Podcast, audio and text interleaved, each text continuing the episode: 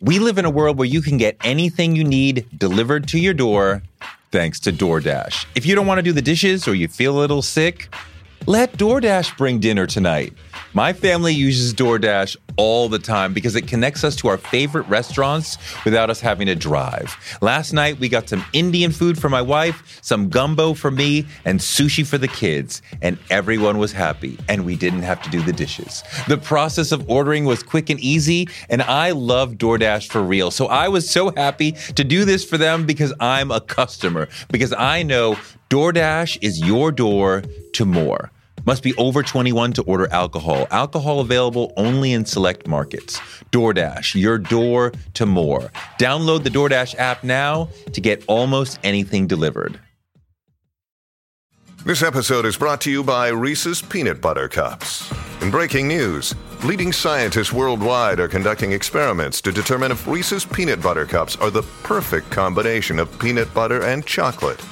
However, it appears the study was inconclusive, as the scientists couldn't help but eat all the Reese's.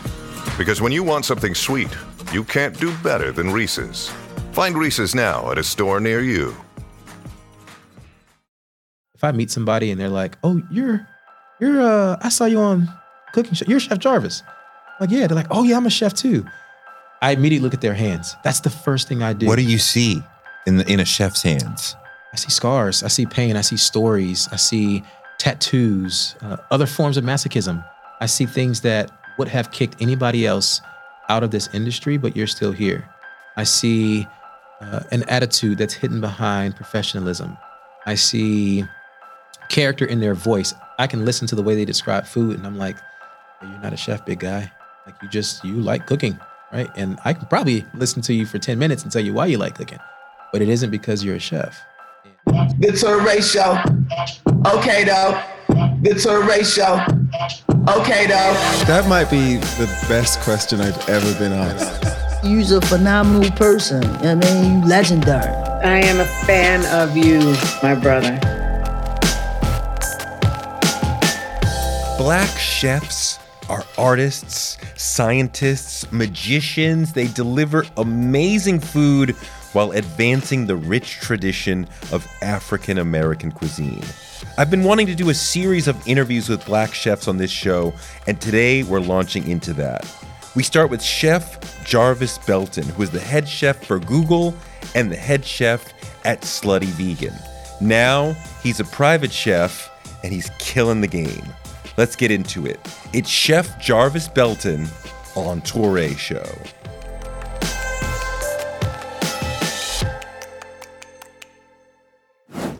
So I live in Fort Greene, Brooklyn.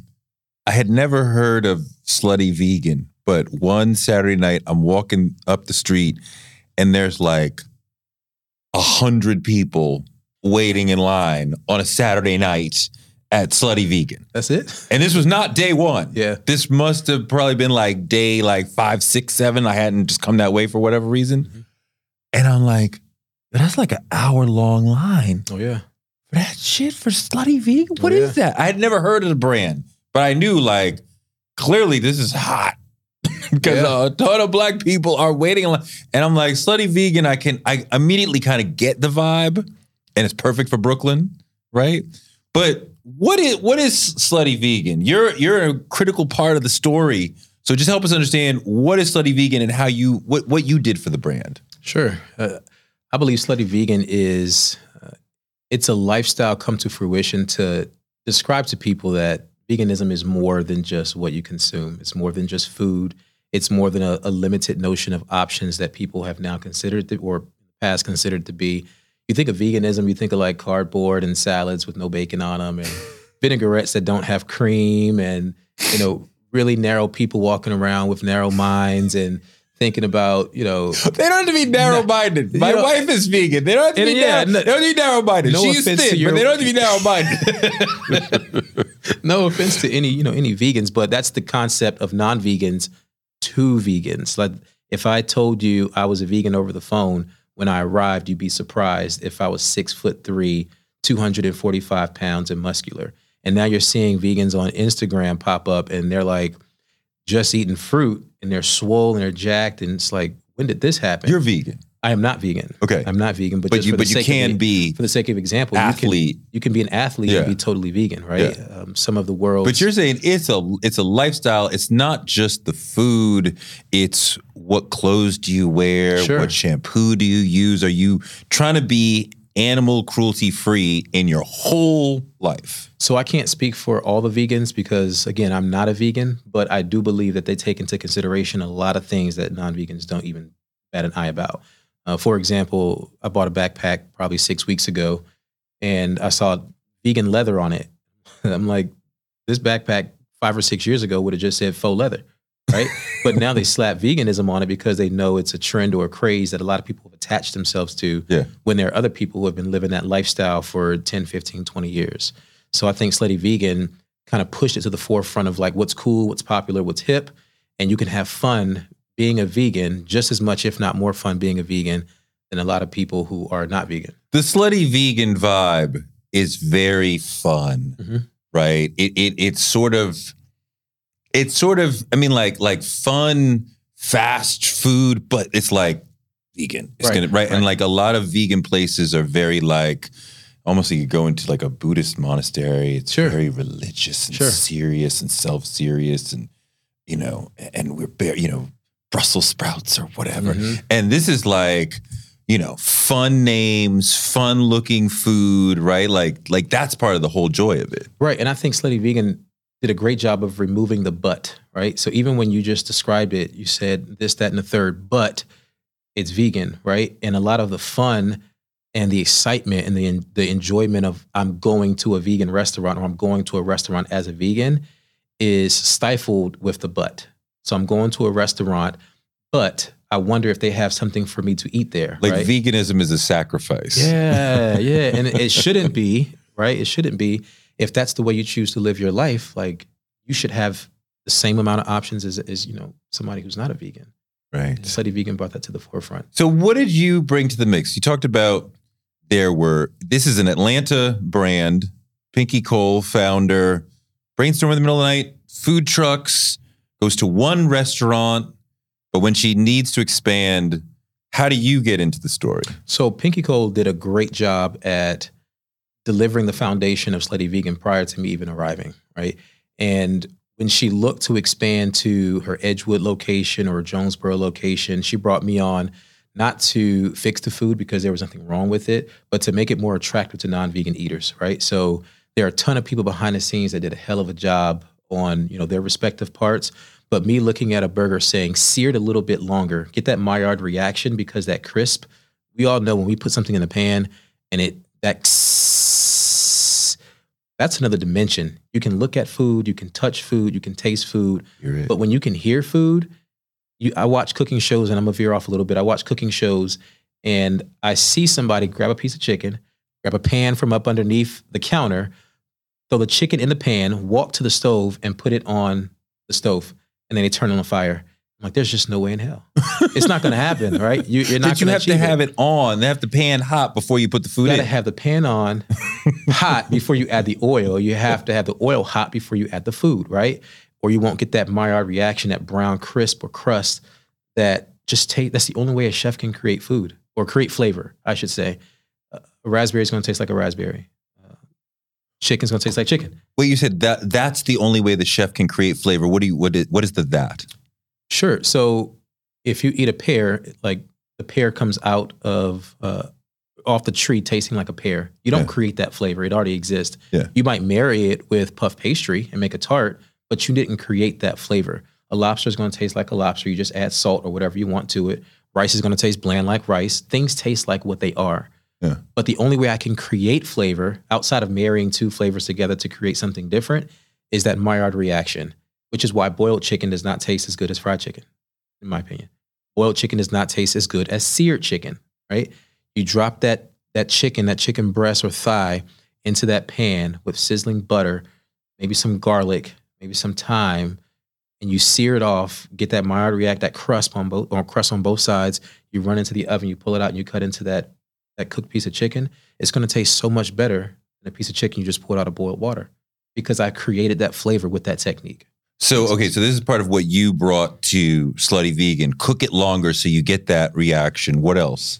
Uh, also, their drinks. Uh, Slutty Vegan really wasn't selling. Uh, they were selling ready-made lemonades, and they were great. I, mean, I love them. Uh, but I created a whole nother vibe. Uh, so the outside experience has always existed with Slutty Vegan. That you were physically outside the store, physically outside in the, the, store, line, two hours, sometimes talking, longer, vibing. making friendships, taking Right. pictures, Right. being on Instagram or whatever. Uh, that was all outside. But at their Ralph David Abernathy location, once you got inside, the goal is once you order, you should be out in six minutes because it's still considered over the counter or fast food, right? Right. It's not a sit down restaurant. You order, and nobody wants to stand there for 10 or 15 or 30 minutes inside the restaurant because it's literally about a 40 foot stretch. And that's bad for the It's- restaurant. Yeah, it's bad for you- the flow. You're sell the flow. fewer. Yeah. So the other locations, we made it more of a, a inside experience where you still might you might wait outside for 45, 30 minutes, but once you get inside, it's 10 or 15 minutes because we want you to sit at the bar. I mean, I created a bar. I was there during the designing phase. I helped create the bar. Uh, I did all of the beverages originally. I did all the lemonades, uh, the liquor infused. And when I tell you we could not keep them on the shelf, they were flying off the shelf. And here I am, the executive chef of the company, and my grand staple was was the beverages, right? The the because the food was already good. Food was great. Fries were great. The seasoning was great. Seasoning was already in a bottle. But I created beverages. I saw a hole, I saw a void, and I said, let me fill that void. And now people come in. There's a giant wheel on the wall where someone walks up. They spin that wheel, and it might land on free slut dust. It might land on free small fry. It might land on free beverage or ten dollars off, whatever it lands on. But that's what everybody who spins that wheel would get if they first or second person in line or the last person in line with the golden ticket. So I created more of an experience inside the store where Slutty Vegan was well known for his experience outside of the store prior to me. That's kind of a big differentiator. Like a certain level of restaurant, it's a, it's a very quiet experience, Oh yeah. right? And th- but then as you go to a certain, let's say, faster preparation of the food, it's more of a loud circus presentation Sure. experience. Sure. You know why that is? No, So, what I contribute to the reason behind that, that what you what you just described, social media. You only have the attention Mm. span of someone for about ten or fifteen seconds, right? You're having a conversation. You start talking, hey, I want to go to X, Y, and Z restaurant. Eventually, you'll see their eyes kind of wandering off, and they're like, what the hell else could I be talking about besides this? So once they get in the restaurant, you got to capture their attention. You got to grab it and you got to hold on to it for as long as possible. If that's three minutes, then I can sell them a drink in 60 seconds. I can sell them two drinks in two minutes. If they have four people with them, I can sell them five drinks. That's my goal is when they get in here, let's upsell the hell out of them and let's let them leave more satisfied than they thought they would when they first walked into the door, right? Whether it's beverages, whether it's paraphernalia or not paraphernalia, but nalia, whether it's um, vegan ice cream from, you know, the little snack bar over there that they never would have saw Yeah. if they would have came in here and got their food in three, minutes, whatever it is. How can I keep you here? And that's what every company wants to do. They want to keep you here for as long as possible so you spend more money. So wait, but the thing that surprises me is that the main customer of Slutty Vegan is not a vegan. True. That's true. Uh, I can't really describe why that is outside of everybody wants to experience something new, right? You want to experience something new, you want to experience something different. People don't buy high end cars because they're expensive, they buy them because they're different, right? You walk outside, you see a million Toyotas, a million Hondas, but that one Lamborghini, the Testarossa, the Bentley, they're like, wow, that's different, right? Yeah. And if you've been eating Burger King and Shake Shack and all of this other type of food for so long, and you're like, Slutty Vegan pops up, I want to try Slutty Vegan because it's different. So we're going to get you in the It's- door it's because it's different and it's vibrating, right? Yes, it's, vibrant. It's, It's fun. vibrant and it's uh, it's an experience that other people want to experience with you. People go to Slutty Vegan with people. Like, hey, do you want to go to Slutty Vegan? Yeah. yeah, five or six people together, and it's like a road trip type deal, even if it's a block away. But but you're pulling in non-vegans because it's a more interesting vegan experience. You're getting some vegans, but you're getting a lot of I mean it's kind of amazing to have a business that's asking people to cross over from and just because you're not vegan doesn't mean you can't have a vegan Sure, meal, sure. right? But like, you know, a lot. My, like I said, my wife is vegan. Every meal is that, right? I, I don't really want to eat that way, Mm-hmm. Right. Right. But I could see where where this brand, then the excitement around it would make me say like, all right, well, I'll, I'll mess with that. There you go. And that's all that's all Slutty Vegan wanted to do. Wanted to bring people in to say, hey, veganism is not boring, right? There's not this grayscale in front of veganism that you have to rip down and break through just to enjoy something that's vegan. This show is sponsored by BetterHelp. The most important relationship in your life is your relationship with yourself. Are you your own best friend supporting you, or do you criticize yourself and limit yourself? Do you have toxic habits you want to escape? Therapy can be an amazing place to work on yourself and become a better version of yourself. You really should learn how to speak to yourself in a loving, supportive way and maybe uproot some of the moments from your past that still bother you deep down. If you think you might want to give therapy a try, give BetterHelp a try. It's entirely online, it's convenient to your schedule, and it could make you feel better about yourself and make your life better. Become your own soulmate, whether you're looking for one or not. Visit betterhelp.com slash today and get 10% off your first month of BetterHelp. We live in a world where you can get anything you need delivered to your door thanks to DoorDash. If you don't want to do the dishes or you feel a little sick, let DoorDash bring dinner tonight. My family uses DoorDash all the time because it connects us to our favorite restaurants without us having to drive. Last night, we got some Indian food for my wife, some gumbo for me, and sushi for the kids, and everyone was happy, and we didn't have to do the dishes. The process of ordering was quick and easy, and I love DoorDash for real. So I was so happy to do this for them because I'm a customer, because I know DoorDash is your door to more.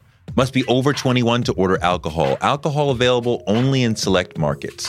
DoorDash, your door to more. Download the DoorDash app now to get almost anything delivered.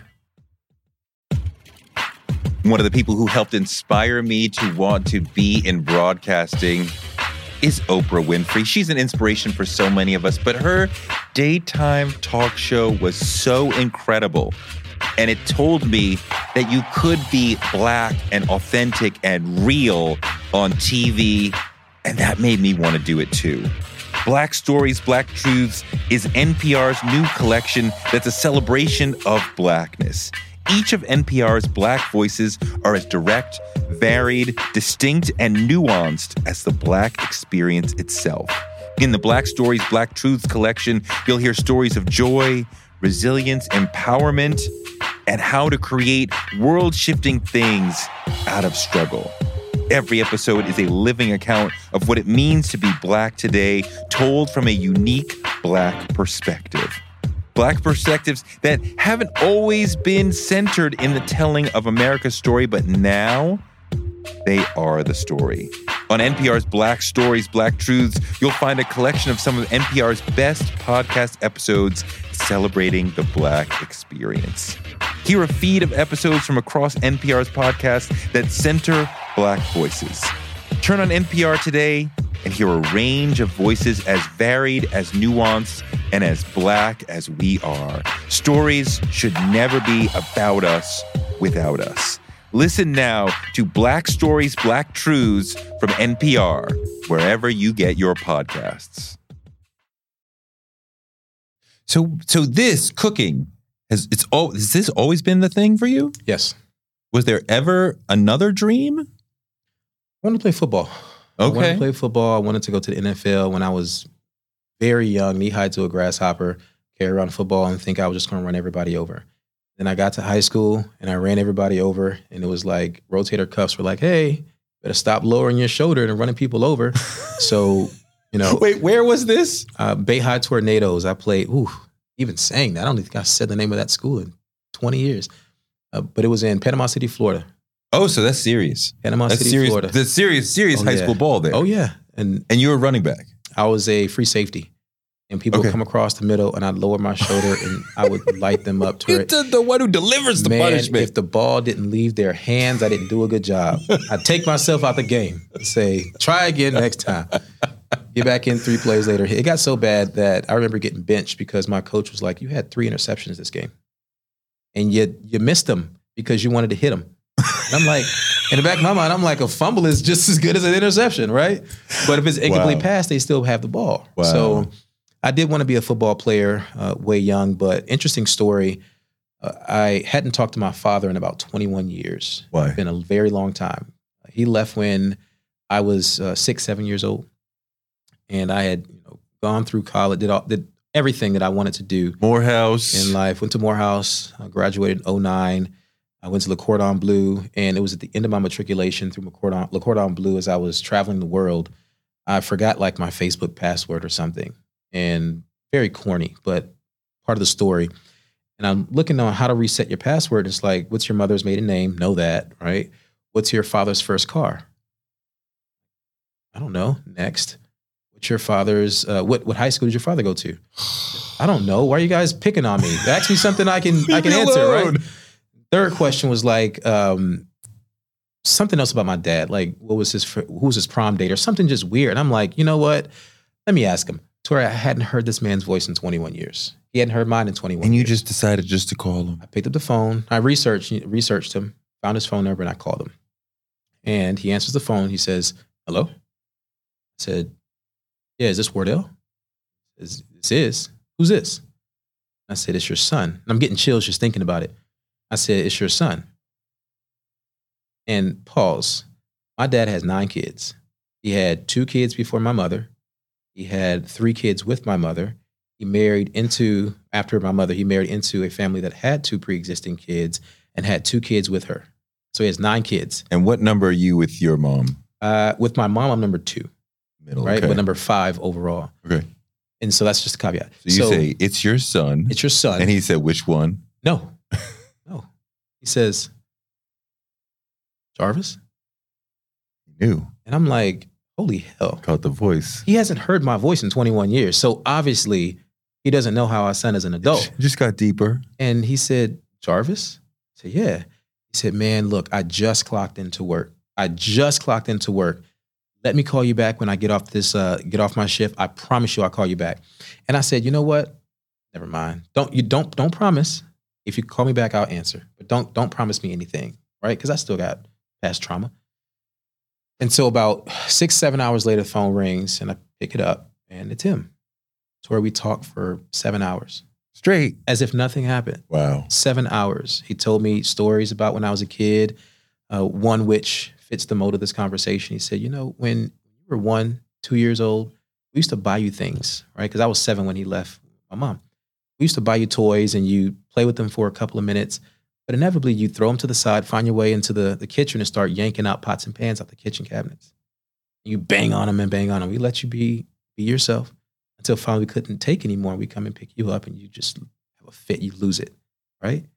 And my whole body felt numb. And from that, I derived that I was born to be in the kitchen. I've always loved being in the kitchen. Uh, at the core of it, I love cooking, but it's the hospitality that does it for me. It's serving people, seeing empty plates come back, people saying like, "Oh my God," doing you know the whole unbutton your button and sitting back and like, "Oh my gosh, that was great." The whole taking a picture of your food, that's what does it for me. That's applause for Yeah. you. Yes, thank you. It's amazing. It's amazing. So when when I get that feeling, I want to share that feeling with other people, and that only exists in recreating that same experience. What did you? So you had a youth in the kitchen, and you had learned a lot. Were you studying? Who? Who was it? Mom, grandma? Who was really? It was mom. It, it was mom and a lot of trial and error.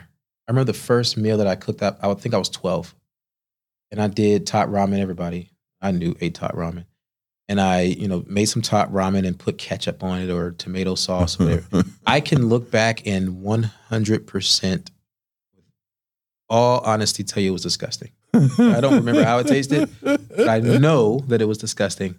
And I made this meal and I served it to my sister, my younger sister. And oh man, you talking my biggest fan. oh my goodness. Oh my goodness. And she uh, she was nine. Oh, this is great. And from there, I was like, let me do it again. I did it and did it and did it. And my mom, I'll never forget this. My mom used to come home because I would go get my sister from school. When I got to middle school, I would pick my sister up and then we would walk. We were living in uh, San Jose, California at the time. We walk about two miles back to the apartment. And uh, I would get in the, I couldn't wait to get home. So I'm literally dragging her down the street. Come on, come on, come on, come on. We get into the house and I cook something. My mom would come home three, four hours later. She she worked as a um, as an attorney and get home and uh, legal secretary is the official name, but she worked for a patent office. And she would get home and she would smell the food. She'd say like, Jarvis, have you been cooking? Yes, I did. She'd say, all right, let's go. She beat me because I would use. I know it's like shocker. That's not where I thought the story was going. I know, neither did I. But she would beat me. And she would give me a whooping because at the age of 10, 11, 12, you shouldn't be using the stove by yourself. That was the concept. The dichotomy that it produced was we would sit down and eat the food. And I would say, like, well, but I did it. if, so on one notion is if you're punishing me, then why do you why do we get to enjoy the spoils of my labor? On the other hand, it created masochist because the next time I knew there's pain at the end of this process. Is it worth it? Yes. You wanted to cook so much that it was worth the beating. Most definitely. Most definitely. And we used to call them whoopings back then, but it was, we got beat, right? So I knew that if I turned that stove on with my, without my mother being at the actual house or the apartment, I was going to get punished in one way or another, typically a beating. And I loved it so much that I still did it. I think that's what separates me now from cooks who burn themselves, get a little nick, and they're like, oh, hell no. I quit. I'm done. they take their jacket off, they walk out the kitchen. I'm like, what? Touré, a couple, it's, not, it's funny now, but it's not, it wasn't funny back then. Um, about three or four months ago, I had a catering gig, but I wanted to extend my patio at my house. So I go on top of the roof and I'm like putting up OSB boards and plywood and shingles. And I'm literally working on a roof four hours before I have a catering gig for 60 people corporate catering. And I feel something like a little pin in the back of my, my back. And I'm like, what was that? Rub the spot, keep going. A couple seconds later, I feel it again. And I, I'm like rubbing in the back of my, you know, my butt. I'm like, what was that? Matter of fact, I had my dad on the phone. Talking to my dad. I got my headphones. So now y'all on. are friends. Yeah, we're cool. Me and my dad talk. You have a whole a whole relationship now. We talk more than I talk to my mother. Shit. Crazy. But She's is she upset about that? yeah, but she'll probably not never listen to this podcast, right? I mean, I could just She's- see. She's yeah, like, you she's- talk to that nigga more than you talk to me. Oh, What's going man, on? What? I didn't talk to my mom in probably six months, seven months, and I know she's hot. But you know, I leave well alone. Anyway, I, I cut, long, long, long story short, I got bit by a brown recluse in my my butt, the top of my butt. That's a spider? spider, spider, very deadly, venomous spider. No, no, very- no. This is in Atlanta. This is in Atlanta. No, It's in Atlanta. So the shed where I was getting the shingles from, I was throwing them over my shoulder and carrying them up the ladder onto the roof. And a spider went down my shirt and bit me. As I'm talking to my dad, I can literally feel my words start to sound like this. and I'm like, hold on, dad, hold on one second. I climb down a ladder. I walk into the bathroom. My face looks like uh, Will Smith on Hitchcock. My face is so big. So my face is so swollen. My tongue is swelling up. My throat is closing. Everything. So at this point, I'm like, I got to go to the ER. yeah. I got a, a high, uh, electric car, so I type in the location. It takes me to the urgent care. I get out. I'm like, I got a bit of flyer. the lady's just like, Do you have insurance? And I'm like, I got a bit of flyer. You didn't hear me? The doctor runs out. He stabs an EpiPen in one butt cheek and a steroid in another butt cheek. I'm so nervous. He's like, You got to sit down and give it time to to go through your body, and I got to monitor you for 30 minutes. I'm like, Nigga, I don't got 30 minutes. I'm about to die. I literally cannot breathe to the point where I wanted to shove my finger down my throat and like push my tongue down. Yeah. It do- like it doesn't set in quick enough. I go to the ER and they're like, we can't give you another shot. You just gotta wait. Long, long story short, three hours later, I was catering an event. What? They gave me an EpiPen prescription. What? I left, went to Walgreens, fulfilled the EpiPen prescription, went to the store, bought the food, went to my house, cooked, delivered the food about 15 minutes late, which I've only been late twice in my life. I hate being late. I got bit by a spider and almost died, and I still catered that party uh, in downtown Atlanta. And I can trace that back to the masochism that I experienced as a kid, where if it don't kill you, literally, if it, if it does not kill you, wow. you better keep going. Wow. Yeah. That's crazy. No, that was a long, long story. No, that's dope. That's dope. What'd you learn at Le Cordon Bleu? Nothing. Did you know I was a comedian? Um, nothing. I mean, I learned some very valuable lessons my first, I believe, three three months there. Right, it's fifteen, no, twenty one month program, and I learned some very valuable lessons as far as like the foundations. Right, Bech- how to make bechamel sauce, mornay sauce, um, the all the mother sauces, knife skills, and everything like that. But oftentimes, I felt like a fish out of water because the people that were in my immediate circle, the, the class, we started out with 42 people in the class. Only three of us graduated, right? And I oftentimes, Out of 42 students, out of 48 students, only three of us, three finished. three graduated. Yeah, three graduated. And I had no idea they were knocking people off like that. it, and it wasn't the school; it was like the people, right? So you go to IHOP after your foundations class and you start talking to people like, "Hey, how'd you get into the cooking?" And inevitably, 60, 70 percent of the people says, "Oh, I made a waffle, and my grandma loved the waffle, and she was like, "You're a chef. You should go to culinary school." And so here I am. Two weeks later, they're gone. Right? Mm. Like, you don't want to do this. Your grandma, right? And also, look, Cordon Bleu is a for-profit school, so they just accepted anybody Mm. but a lot of the people didn't have the passion or the patience for what it takes to be a chef. And you can spot them out. I can spot them now. If I meet somebody and they're like, "Oh, you're, you're, uh, I saw you on cooking show. You're Chef Jarvis." I'm like, yeah. They're like, "Oh yeah, I'm a chef too." I immediately look at their hands. That's the first thing I do. What do you see in the in a chef's hands? I see scars. I see pain. I see stories. I see tattoos, uh, other forms of masochism. I see things that would have kicked anybody else out of this industry, but you're still here. I see uh, an attitude that's hidden behind professionalism. I see character in their voice. I can listen to the way they describe food, and I'm like, hey, "You're not a chef, big guy. Like you just you like cooking, right?" And I can probably listen to you for ten minutes and tell you why you like cooking, but it isn't because you're a chef, and I take that seriously. Wait, what is what is what is the chef level of talking about food sound like that like the guy who loves talking about cooking is not reaching? Sure. Um, I'll put it like this, and I know listeners can't see these, but these two cloths that are behind you, you separate them and ask two people or ask one person, "What color is this cloth?" They'll say, "Oh, it's gray." Yeah. Say, "What color is that cloth?" And say, "It's gray." You ask somebody who's a professional photographer, "What color is this cloth?" Say, "Oh, this is a camel gray with spotted treatment and an illusion theory for," and it's like, "Whoa, you know what you're talking about." So when I talk more. to somebody and I'm like, "Oh, you're a chef, nice. Like, what do you cook? What do you love cooking?" And they're like, "Man, ooh, I can cook a, a good steak.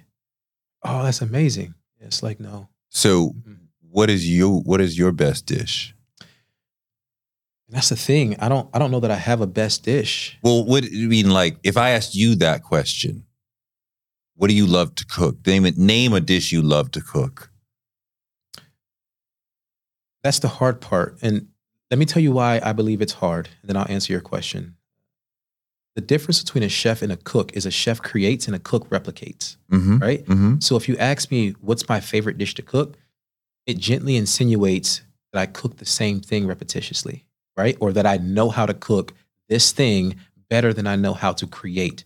And that's just not the case for me. I thrive in the concept of like, here's a bunch of stuff, make it happen. Versus this is my grandma's spaghetti. Can you can you make my grandma's spaghetti? Because a cook will say, "Oh man, I, hey, I'm I'm famous for my crab and lobster mac and cheese. Make the bechamel sauce from scratch and you know X, Y, and Z. It's like how often do you make it? Every Tuesday and Friday. It's like, cook, you're a cook. But if you ask me like, what do you what do you love to make? I tweak that sentence and say, what do I love to do? And I love to create. I love to come up with things on the fly. I love to go to someone's house and they say, hey, we didn't go shopping. We didn't prepare for you, but we will. I say, no, don't worry about it. I open up their fridge and they're like, oh, it's nothing in there. That's what fuels me when they're like, don't even bother. That might as well be a bookshelf by that refrigerator because there's nothing in there. And I open it up and I see um, six pieces of bok choy. I see some grape jelly. I see uh, some noodle. And I think in food. I think in the finished product. And when I grab it, I grab and they're like, what the hell is he about to make? And I throw it together and I present I present it to them. And it's like an old piece of, not old, but a piece of sea bass that they had in the fridge. And I sear that sea bass off. I finish it, a Monte Albert with some butter. I do some lemon. I grab some capers, slice of, slice of some olives, do a lemon caper butter sauce with olives. I might grab some prosciutto, deep fried in butter, uh, mix with avocado oil, mount that on top, get some watercress that they had on a sandwich, just snatch it off, uh, do it as garnish, and then make like a champagne vinaigrette because they have a 92 Mont Blanc there. I just put a little bit of that in there, some brown sugar, add some rice wine vinegar, and they're like, "What just happened?" and to me, I'm like, "This is this is why you brought me here." What does eating healthy mean to you? Whatever your eating goals, Thrive Market is the best place to get all your groceries and household essentials. And getting Thrive shipped to your door is like having a great supermarket right outside your house. I love that Thrive Market carries brands with the highest quality ingredients and ethical sourcing methods. Whether you're looking for organic kid snacks or low sugar alternatives or gluten free essentials, Thrive Market's got it, and their site lets you curate your shopping experience quickly. And as a Thrive member, I save on every order, usually about 30%, which of course I love. And when you join, you help a family in need with the membership matching program. Join in on the savings with Thrive Market today and get 30% off your first order plus a $60 gift for free. Go to thrivemarket.com slash Toure for 30% off your first order plus that free $60 gift. That's Thrive, T H R I V E, market.com slash Toure. Thrivemarket.com slash Toure. This episode is brought to you by Reese's Peanut Butter Cups. In breaking news, leading scientists worldwide are conducting experiments to determine if Reese's Peanut Butter Cups are the perfect combination of peanut butter and chocolate. However, it appears the study was inconclusive, as the scientists couldn't help but eat all the Reese's. Because when you want something sweet, you can't do better than Reese's. Find Reese's now at a store near you. Don't go get me a bunch of stuff because a cook can see a bunch of stuff and say, "Oh, I used to make this all the time. Let me do it again." But a chef can create something. On Okay, wait. I love that. But that was cook versus chef. So, just within the realm of chef, what is the difference between being good and being great? It's a good question. The Michelin star definition, which I hold dear, is when somebody will go out of their way to eat your food. Right? If I'm here and it's a food desert, you got the the best air quote uh, burger in town, then I kind of have to eat the burger because I don't want to drive 15 minutes to get another whatever is in that location. But when I say, you know what, let me fly to Manhattan from Atlanta to go try X, Y, and Z restaurant. Or I'm already going to be in North Carolina, so I'm willing to drive 27 minutes south just to experience that restaurant. That chef has something going on. Yeah. And not only that, when people call you back, right? Because the experience is one thing, everybody wants to try something new. But when people call you back, you know you have something. The thing I'm real, I'm like, if we were talking about football, I could say these are the elements of a great football player. He's gonna be fast. He's gonna be aggressive. He's gonna be able to read intellectually the way the coaches do, so he can be a coach on the field, right? He's gonna be vicious, right? Mm-hmm. Like, so what are the elements that comprise? These are the the elements that a great chef has to have. Sure. Uh, I would say a dedication, a student of the craft. You have to think in food. You have to see the finished product before anybody else can see it. You have to understand the dynamics of marrying food together. You have to understand uh, the chemistry behind it. Chefs are chemists, Yes. right? We change the property and the state of food through heat, sometimes acid, right? Fat. You have to be able to understand I can't throw butter in a high heated pan without avocado oil or peanut oil because the smoke point, the point at which fat smokes, is going to make that food, whatever I put in there next, is going to taste like smoke before the food is done. If chicken is cooked at 165 internal temperature, and let's say this uh, dairy fat butter burns at 135, if I cook the chicken in butter, the butter will burn before the chicken is done. So you have to understand the chemistry behind the food. Uh, And the last thing I, I would say is you have to have an appreciation for where the food comes from. You cannot short sell your ingredients. Um, and I got that from that's one thing I did get from culinary school. One of my first chefs, Chef Michaelitis, he made us peel grapes. I about to peel this. Have you ever peeled a grape before? No. I, Ever peeled a blueberry? no. Made us peel grapes and peel blueberries for a niçoise salad. And I'm like, first of all, Why? blueberries don't go in a niçoise salad. Hello. but he's like, just hear me out and peel it. Why?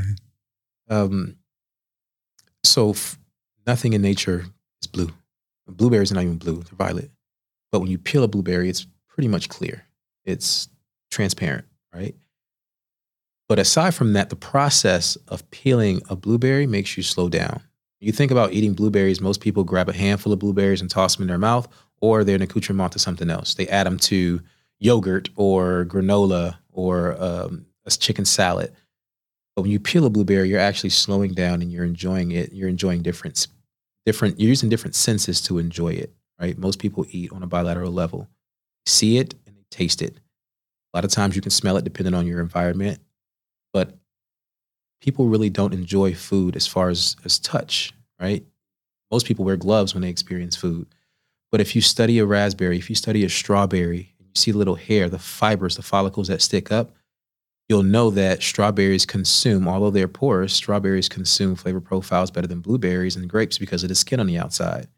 So when you study things on that deep of a level, if you, if you probably never filled a raspberry with white chocolate ganache, you roll out some white chocolate ganache, put it in a pipette bag, and you literally cut a millimeter size hole in the bottom of your pastry bag, and you pipe out white chocolate ganache into a raspberry, which is very small and then you toss them in the refrigerator so the chocolate you know gets hard So, wait, are you like your whole life is food? You watch food, you read about food, like all that's that's you all day long obsessed?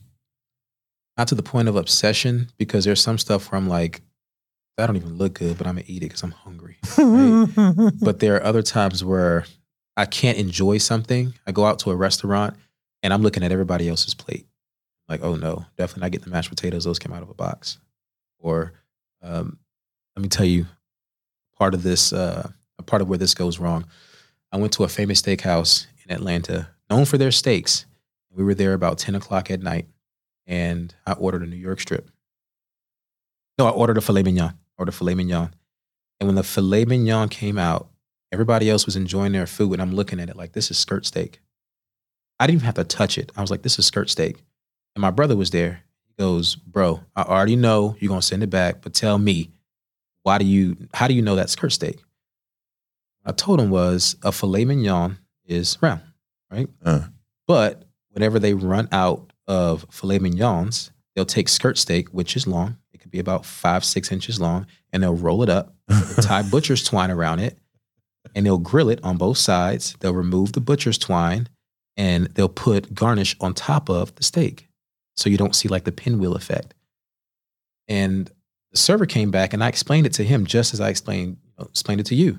He's like, "Oh, sir, that's a sixty dollars steak. I can guarantee you it's not. It's not uh, what you're saying. But I'll go tell the chef." I can read lips from. Did you mile did away. you in that did you say to the server I'm a chef? No, but my brother did. I don't like telling people that I'm a chef. I try to hide as long as possible.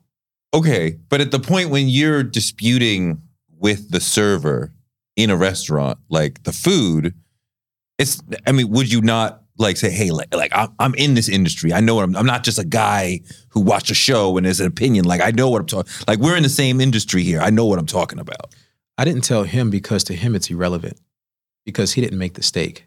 But I watched him go back and tell the chef, and I didn't have to tell the chef with those words that I'm a chef and I've been doing The this for got 20 years. The chef knew. The chef knew that he's talking to a chef. He knew. He looked out the window and he took his apron off and came and stood beside me. He said, I'm sorry. Is there anything else I can get you? We ran out of steaks. I said, No, but I will tell you the integrity of your food should be your main source. You said that? Yes. I said, The integrity of your food, should, that should be your main focus, bro. And for you to send me out skirt steak, which costs 13 bucks, and I'm paying $60 for filet mignon with all the sides. You said that? Yes. And I- that that was my way of telling him I'm a chef, right? And my brother at that point was like, "Yeah, that's my name, right?" So my brother was like, But you're not trying to stun on him. No, I no. I did not get what I ordered, and I know enough to understand what you did and what happens. And right is right, wrong is wrong. but it's interesting you said that because you're like, what you said communicated to them. I'm a chef, Mhm. and I mean maybe the server didn't catch it, but the chef clearly caught it. Definitely. And I, I mean, I feel the same way. When someone says something about my food, and we're all artists, we're culinary artists. When someone says something about my food, I can tell if they are, you know, some dickhead that came off the street and just having a bad day, Yeah, or if they know what the hell they're talking about. you Right? can tell. I can tell if they say, "Hey, my champagne vinaigrette tastes a little tart." I'm like, okay, well, champagne vinaigrette vinaigrette is supposed to be tart. It has rice wine vinegar in it. So, you know, what I, I apologize. I'm sorry that uh, you know to your taste buds it's a little off. Is there anything I can do to fix it? But that's hospitality. Mm. I don't have to be wrong to apologize to you, Mhm. right? Mhm. Because you're here for the experience. You can get food anywhere. You're here for the experience. Mhm. So even if the food isn't to your liking, to your own misfortune or fault, I apologize and I get you something different. Do you want to have a restaurant? No. Why not? Because I assume you would have had one if you wanted one. So you're choosing to not use your expertise in everything that way. Yeah, uh, two kids is enough. two kids is enough. Three year old twins. Yeah, three three year old twins. Yeah, But but you but you surely you could have had a restaurant anytime in the last ten years if you right if you wanted to. I could have. So you've made a choice to not go that direction. when I work in other people's restaurant, I see how much it stresses them out. Most chefs are addicted to something, and I will be bold as, as en- enough to say that Like that an actual you mean like a chemical. an actual addiction that changes their mood or mind state, right? Most chefs are that, right?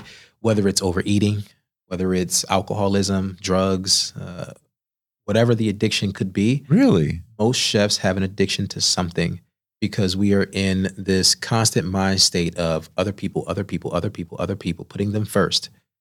And then by the time it's all said and done, when I cook lobster and crab and you know bluefin tuna for people, I go home and I might eat Chick Fil A.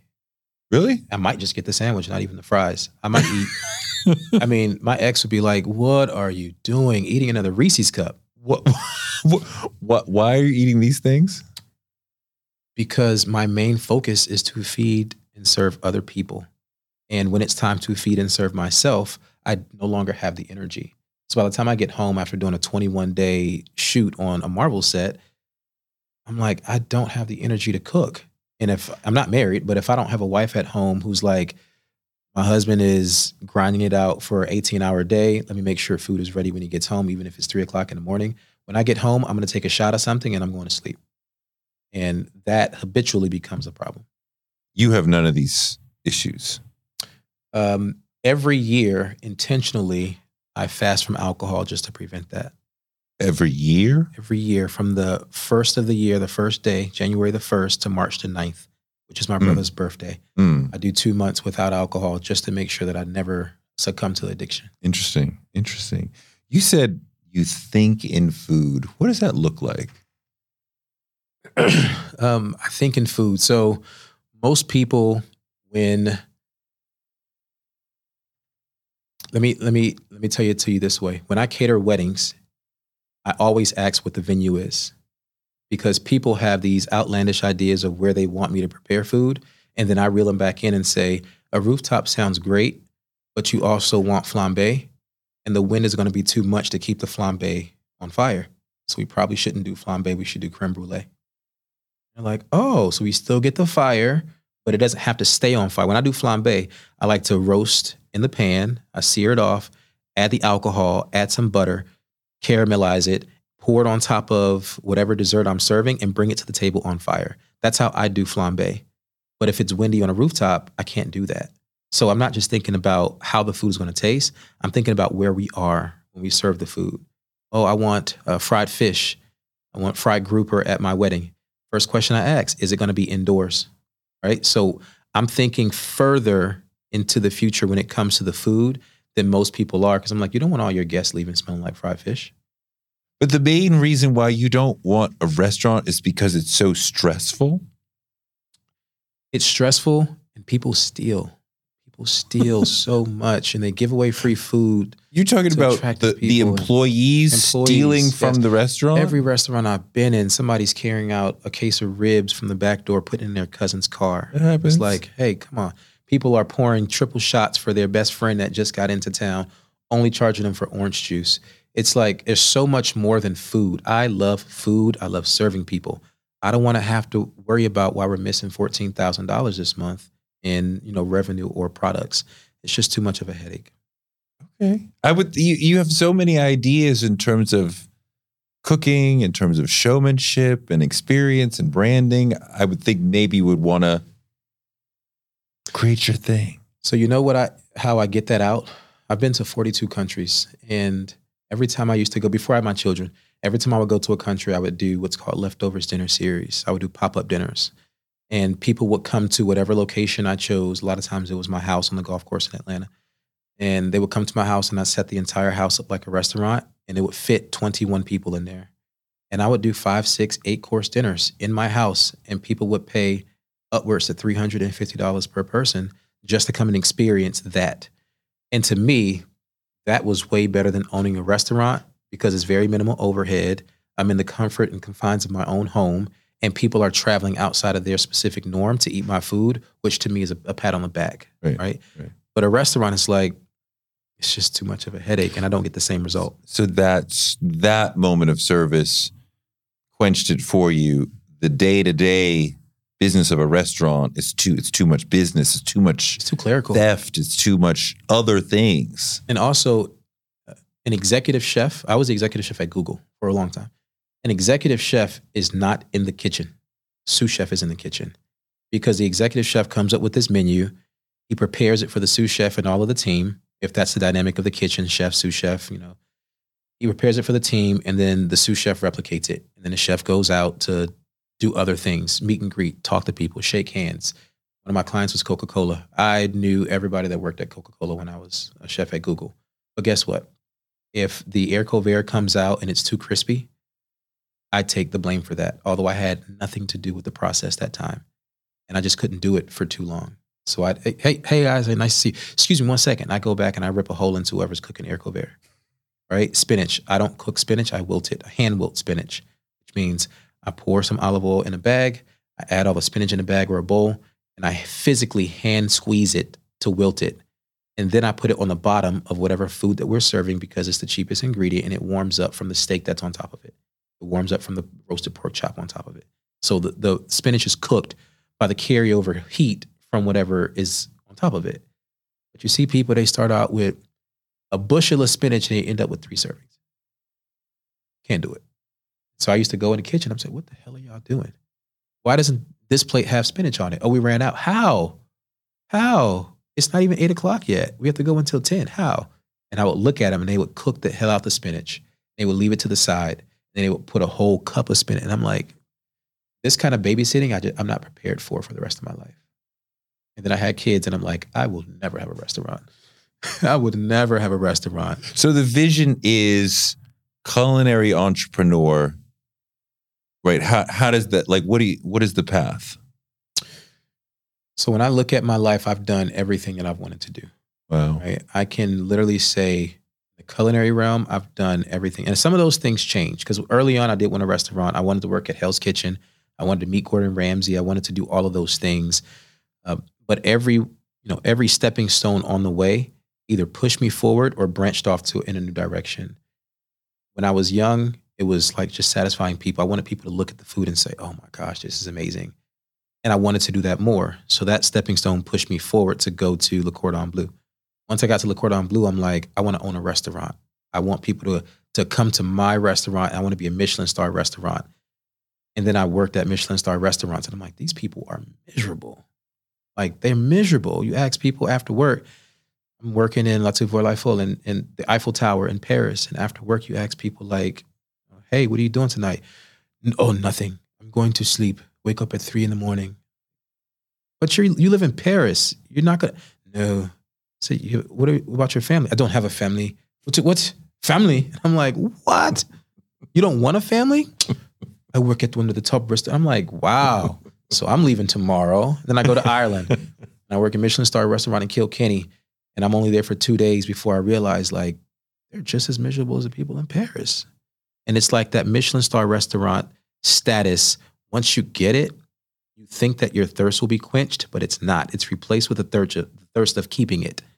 And now you go from attaining it to like holding on to it. Next thing you wake up, you're 56. You got a dog that's sick, and you know you have no dreams and no morals, and you, your life just sucks. You're like you're Wow. you're picking, okay. you're picking time out back for the rest of your life. Um, I just didn't. So I didn't want wait, that. what is your path? Uh, Just the next five years. What does culinary entrepreneur look like in the next chapter? It's it's really passing down what I've learned to to my children, teaching them how to cook. It's, it's nothing in regards to business, if that's what were your questions. What are you retiring? Yes, I'm getting Really? into like real estate and um, investments because I've done everything. And if I I used to ask people all the time two questions: If the world had more people like you, would it be better or worse? And if you got paid a billion dollars today, what would you still do? Right, billion dollars tax free. What would you still do? I love how you said tax free. Like, Tax-free. like there's some tax bracket. Like, oh, they gave me a billion, but then they cha- they taxed me fifty percent. Right, ah, I right. only have five hundred million. What am I gonna do with this? But if you got a billion, what would you still do? And my answer is I would cook for people free. I would teach people how to cook. So I want to elevate other people's game in the kitchen. And I also want to destroy the subconscious notion, notion, notion that like cooking is a big to do. Cooking is extremely difficult. Uh, people are scared to cook. I want to teach people how to cook and not be fearful of the process. So wait, give me some basic advice on how to be a better home cook. Better home cook. Um, burn something. Burn something. I do that all the time. Well, you've gotten better because hopefully you haven't burnt the same thing, Touré. No, I don't. But- I don't necessarily know. Like, am I gonna burn this? Am I not? I'm trying to get. You know, I get a lot of like. I make like a steak like once a week. Sometimes I can get it right to like get the crunchiness that we talked about. My Maillard reaction. with it also with it being like pink because I don't want red, but medium is fine. So tell me how you how you're making the steak. Yeah. And this goes into what I want to do because people tell me like, "Oh, I just can't get this risotto right." I'm like, "What kind of rice are you using?" Okay, jasmine. so so I get a ribeye. okay. That's what I prefer from Whole Foods. I usually I get the pan, I put the oil in. Usually it's it could it might be corn oil, it might be olive oil. Depends. Don't use olive oil. Okay. All right, there's one right there. All The smoke point is too high. So we go back to the smoke Corn point. oil. Use I would use peanut oil if you have no allergies in your house. No, no, no, no. All right, peanut oil. Peanut okay, oil All right, that's the first. All right, for, Okay. okay. So then, I mean, I I pull the steak out. I wash it. I I salt and pepper it Why do you wash the steak? Because if I didn't, black people like you didn't wash the fucking Black Twitter would destroy you. Oh my god, you didn't wash. I'm never shaking his hand. Terry doesn't watch so his creative. Freaking- Anything you do in the kitchen, you're black people like, oh, you didn't wash the. You didn't oh my the god. chicken. Oh my It's god, the like- world's gonna come to end. uh, salt and pepper, and uh, you know, but but the the right point of like heat and whatever when, and sometimes I'll melt butter and pour that on because I can't with the braising. It's just too boring for me. And I can't get the butter to like when it, and then to do it on the thing. I'm like I can't. I'll just. But why? Why can't I just just reduce the butter here and then pour it on? What's the difference? So you have a gas stove or electric? Electric. Another problem. Uh, uh, maybe it's gas. Maybe it's gas. Does it create a flame when you cook? yeah, yeah, yeah. So you have gas. Yeah, yeah, yeah. Yeah, you have gas. Look, he's so stupid. He doesn't even know. No, if he no, has I would gas never. or electric. Do you cook steaks every year? I do. No, right, so, so- it's gas. Yes, there's an actual flame. So what I you asked me earlier, do I think in food? I heard about maybe nine things that you said where I can stop you and say that's wrong. Not just the Please. olive oil, right? Please. So I can ask you like what kind of salt do you use? Well, um, I can't tell you, but I can. I can't right now tell you what brand or whatever. But my wife and my daughter are like way into salt, and like ha- they buy like esoteric, like really beautiful salts that are like really nice. So that so that's what I'm using. That's great, but it's probably fine, right? It's, probably fine salt. Yeah. And you want coarse salt, Okay. right? Because you don't want the salt to infuse into the meat before the meat is 100% cooked on that surface. So you use coarse salt or kosher salt, you know, really thick salt that you sprinkle and you can see it fall. Yeah. That's the salt that you use when you're cooking when you're cooking steak or something that has to be in the pan for a longer period of time. If you're sauteing vegetables and you're just throwing it in a wok or something, sauteing it, flipping it around and moving it around, esoteric salt is fine. Pink Himalayan sea salt, all of that stuff is fine. But when you're cooking a steak, thick, coarse rock salt or kosher salt is the best, right? Okay. And it also creates a very minuscule separation between the meat and the pan, right? So you want your meat to rest on the pan in the fatty areas so that the fat can render and melt and help cook the steak. And only when you flip it do you put it to one side of the pan, lift the pan up on this side, and you add butter, let the butter melt on top of the steak, right? There are so many fine points where we can get into like smoke point and the types of salt. But the one thing I want you to remember is always add oil to a hot pan, always add food to hot oil. Right. I definitely have never done that. So next time you cook steak, I, I would to definitely like turn the pan on, like turn the burner on, and then put the oil in right away. no, no.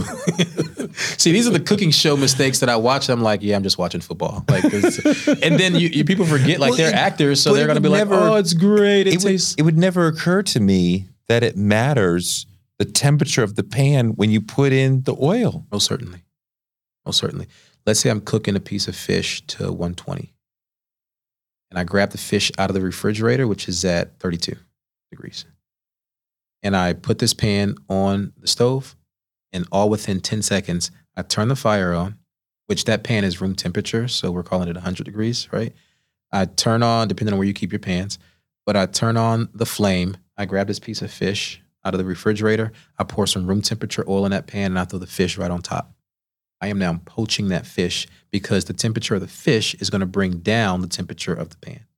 It's going to bring down the temperature of the oil because it's colder, right? So instead of getting it here, I'm throwing fish in and it's bringing it down here, which means it's I'm boiling or poaching that fish and it's not going to create that sizzle, that Maillard reaction. Instead, I get the pan hot. So the time I pour the oil in, the oil is rising to the temperature of the pan. Once I start seeing that glimmer of smoke, then I add my fish. And you want to make sure your fish is pat your fish is patted dry because oil and water doesn't mix. So you see all these scars on my arm. I can tell you that oil and water doesn't mix because sometimes, you know, I've been been burned by that. S- okay. I mean, like, the thing for me is like cooking the steak, and then I get to where I, the outside is where I want it to be, and I start to cut in to make sure that I'm I've gotten to medium because I don't really like it rare. Mhm. It's too red. It's too much. Mhm. And then sometimes, you know, it's just it's it's crunchy at the top and red in the middle, and I'm like, Do you touch it with your hands? no, Can I show you something? sure, See your hand. so just relax your hand. okay, Relax, right? okay, Right. Everything's relaxed. okay. Directly on your leg. And let me show Okay. you this. This right here is a rare steak. Okay. On the thumb. Okay. Okay. This is right. Use your hand. Wait, wait, wait, wait, wait. So when my hand was open, you said it's rare. Yep, this is a rare steak. And when it's when I touched my thumb and my first finger, Four fingers to thumb. That's medium rare. Right. And you're not squeezing. You're just making the connection. just right, right. It's medium rare. Middle finger. Okay. Medium. Feel the change. so when I touch my middle finger, the the muscle under my thumb is a little tighter. Right. So he's saying that chunk under your thumb. I don't even know what that's called. yeah, but yeah. then- Then you go to the next one that's medium well, and your pinky is well done. so this is what the meat should taste like. I'm not loving thinking about my hand. When Most we were people talking don't. about steak, Right. Most people don't. giving Jeffrey Dahmer vibes. Oh my god. well, not biting your But hand, I but did just that. I did that. when you poke when you poke that steak, right? When you're cooking that steak and you flip it over and you're trying to figure out what temperature it is, a very novice chef would take it out the pan, flip it upside down, and slice the bottom of the steak and fold it open to see what color it is in the middle. yeah. Imagine if it takes six seconds to do that, but you have to cook ten thousand steaks. You'll be doing that all night. Well, right? I know, but I only got one. But when you only have one, you can literally touch your hand Why- and then poke the I- steak. Why can't I just cut it? You, you could. You could. But in my realm of thinking as a chef, that's a mistake. Having to cut it is a mistake because Sure. you can do this and be a one step closer to being a better cook or, or a better chef or better cook Mm. than having to take out the pan, put it on the cutting board, cutting it, opening it up. I just cut it right in the pan. That's another mistake. why, why you trying to take it out of the cutting board? It's just for me. I'm Yeah. just. But if you cut into your pan, the next time it won't be nonstick or it won't, you know, it won't. There's just so much. There's so uh, many nuances behind cooking, but I love them. I love this What conversation. else can I do to better season the thing? So s- people eat steaks because they taste like steak. It Yeah, tastes yeah. like the meat, the cut, right? Um, like wagyu. When I leave here, I'm going to I think it's called Shein to get wagyu steak, and I'm going to eat it because it tastes like wagyu steak. So salt and pepper is all you need. You just have to cook it and create that Maillard reaction where chefs create flavor. That's the only thing you need to do: salt, pepper, and the Maillard reaction. Outside of that, where you eat the steak plays a difference, right? If you're about to eat this steak and your mouth has been salivating while you're cooking, but then your wife comes home and sits on your lap and sh- you smell her Chanel 5 perfume, that's going to throw off your senses immediately, right? And so the taste of that steak is going to be slightly different on a molecular level. It's going to be slightly different than if she'd never walked in the door. If you eat it outside and you're smelling fresh cut grass, your steak is going to taste different, right? If someone uses the bathroom, they spray Febreze all in the air, your steak is going to taste different. So where you eat your steak and what you drink with your steak plays a role. What are you saying we should drink with it? Uh, the, so for your your cut of steak, I would say a medium or full body red wine would go good. Like uh, like what grape?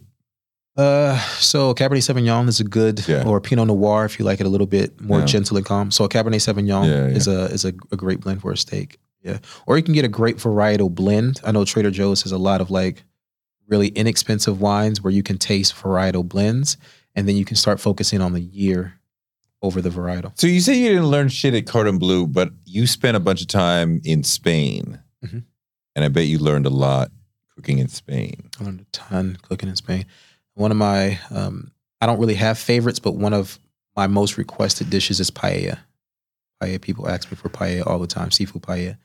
And the process of cooking paella is very daunting to a novice chef or a home cook because there's like maybe 25 steps to making a very good paella, and it takes a long time. So most people just like, oh, I'll skip the paella.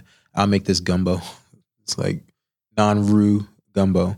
But in Spain, I learned how to make flan, all types of desserts. I'm not a dessert guy. I don't really cook or bake desserts, but I, I learned how to make flan. I learned how to make creme brulee. I learned how to make pâte à choux, pâte choux paste, pastries, all of that. But my one thing was sangria for the alcoholic beverage side and paella for the food. I mean, when I think about the way that Spanish people and French people, as you go further south, look at food as this communal thing, Mhm. this multi course thing, and this celebration of it, as opposed to Americans who really want to get in and out Sure. of the experience as fast as possible most of the time. Um, that joy that attends the Spanish experience of food, that's got to have a big, uh, a big role.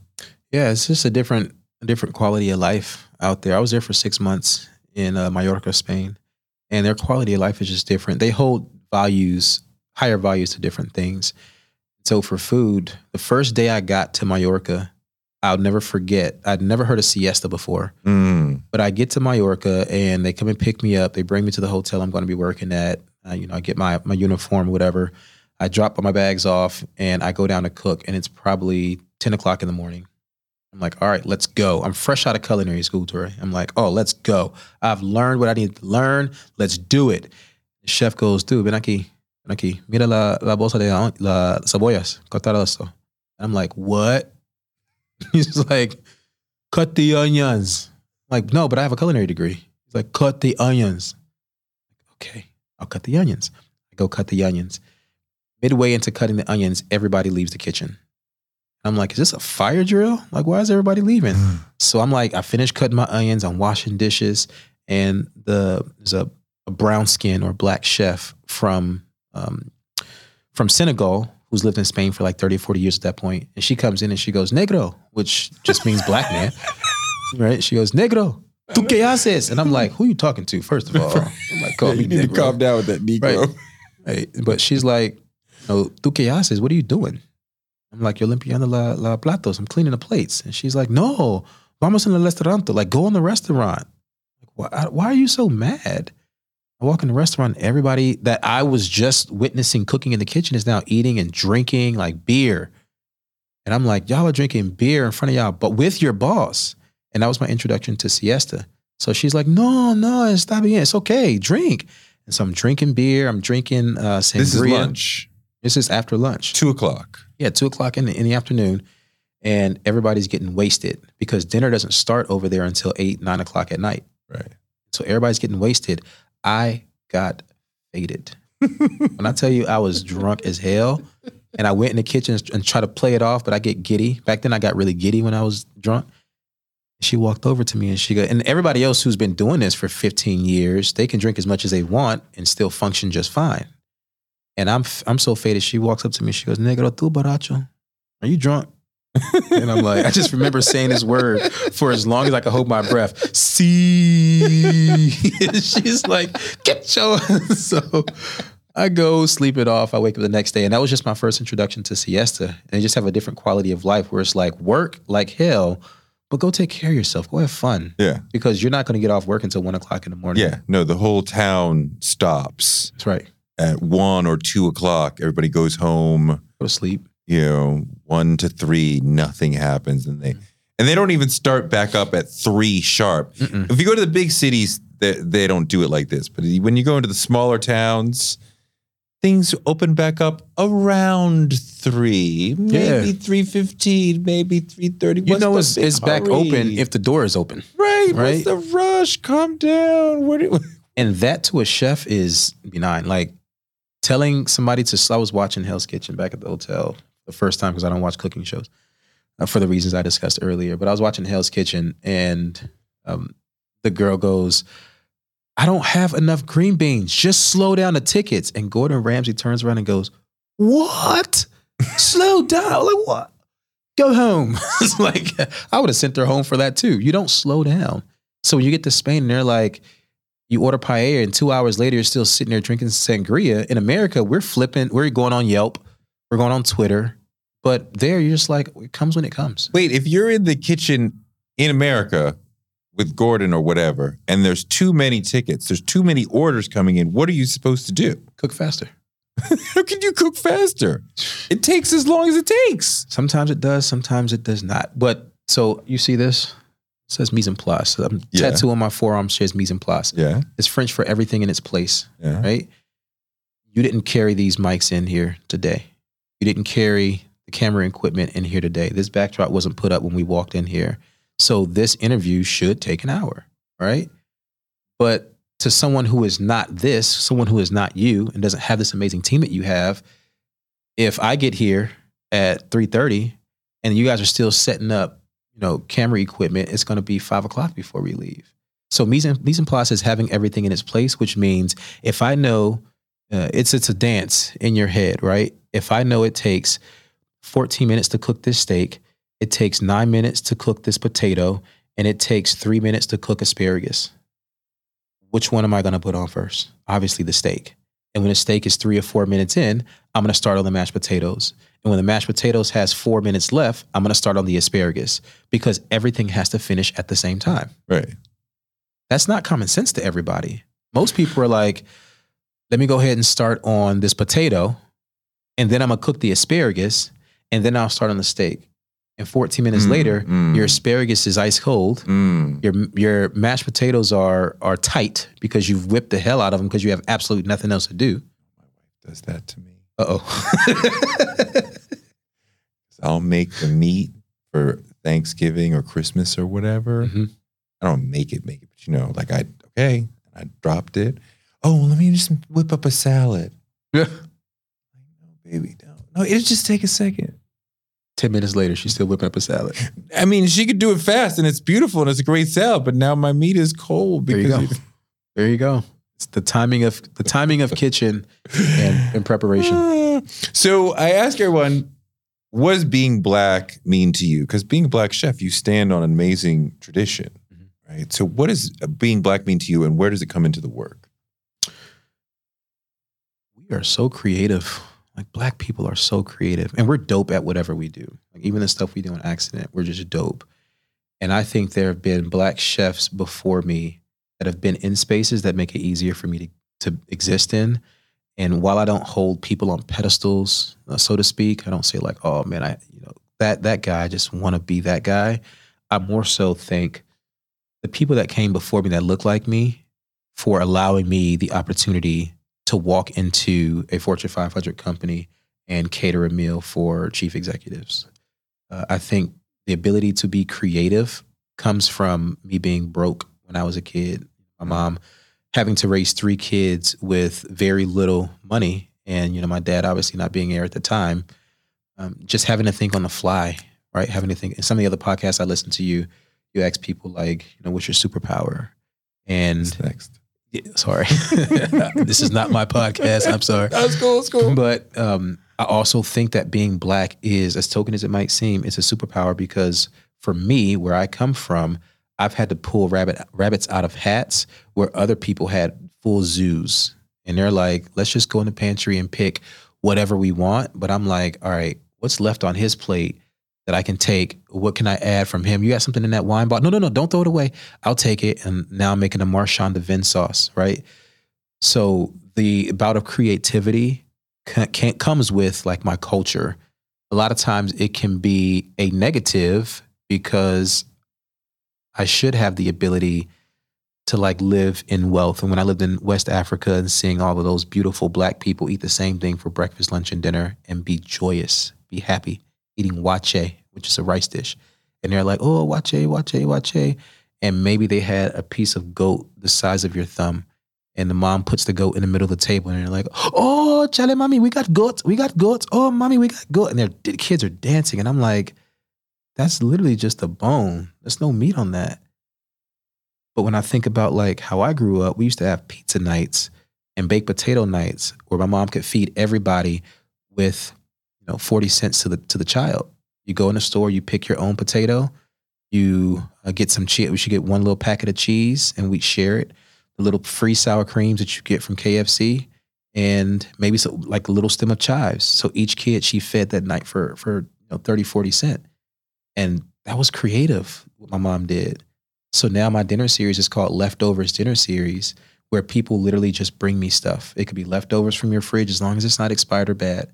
You bring me stuff and I look at it and I say, okay, this is what we're gonna do. Everybody take a seat, maitre d', grab the wine, and I create something. Doing it since I was a kid. That's crazy. Yeah. Um, well, I, I, was going to ask you what's your superpower, but you just said. Never mind, go ahead, ask me, ask me, ask me. What, what, is, what is your superpower? The thing you do better than other people that has led you to the success you've had? So yeah, in the kitchen, it's just that level of creativity. Out of the kitchen, it's being able to connect with people. I can read people, right? So when people come in and they're like, "Oh, I want to try the steak," I'm like, mm, "No, you don't. You want to try this pan-seared sea bass with uh, a pineapple reduction and orange marmalade compote." I never would have thought. Of, yeah, I'll try that. And I bring it to them, and they're like, "Thank you so much for making. How did you know? Like you're wearing a sundress in December. Like I can see. Like you think outside the box.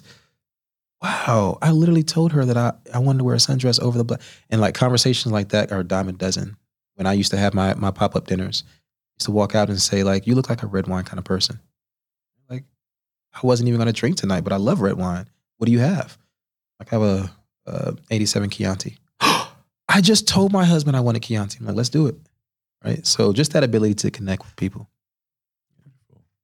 Thank you. Thank you, man. Thank you for having me here. That's awesome. Thanks so much to Chef for a great interview, and thanks to you for listening.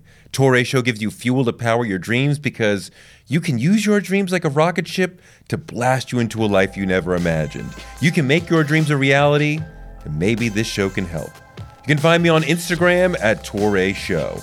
Touré Show is written by me, Touré, and produced by Jennifer Brown. Our editor is Ryan Woodhall. Our engineer is Claire McHale. And we're distributed by DCP Entertainment. And we will be back on Wednesday with more amazing guests because the man can't shut us down.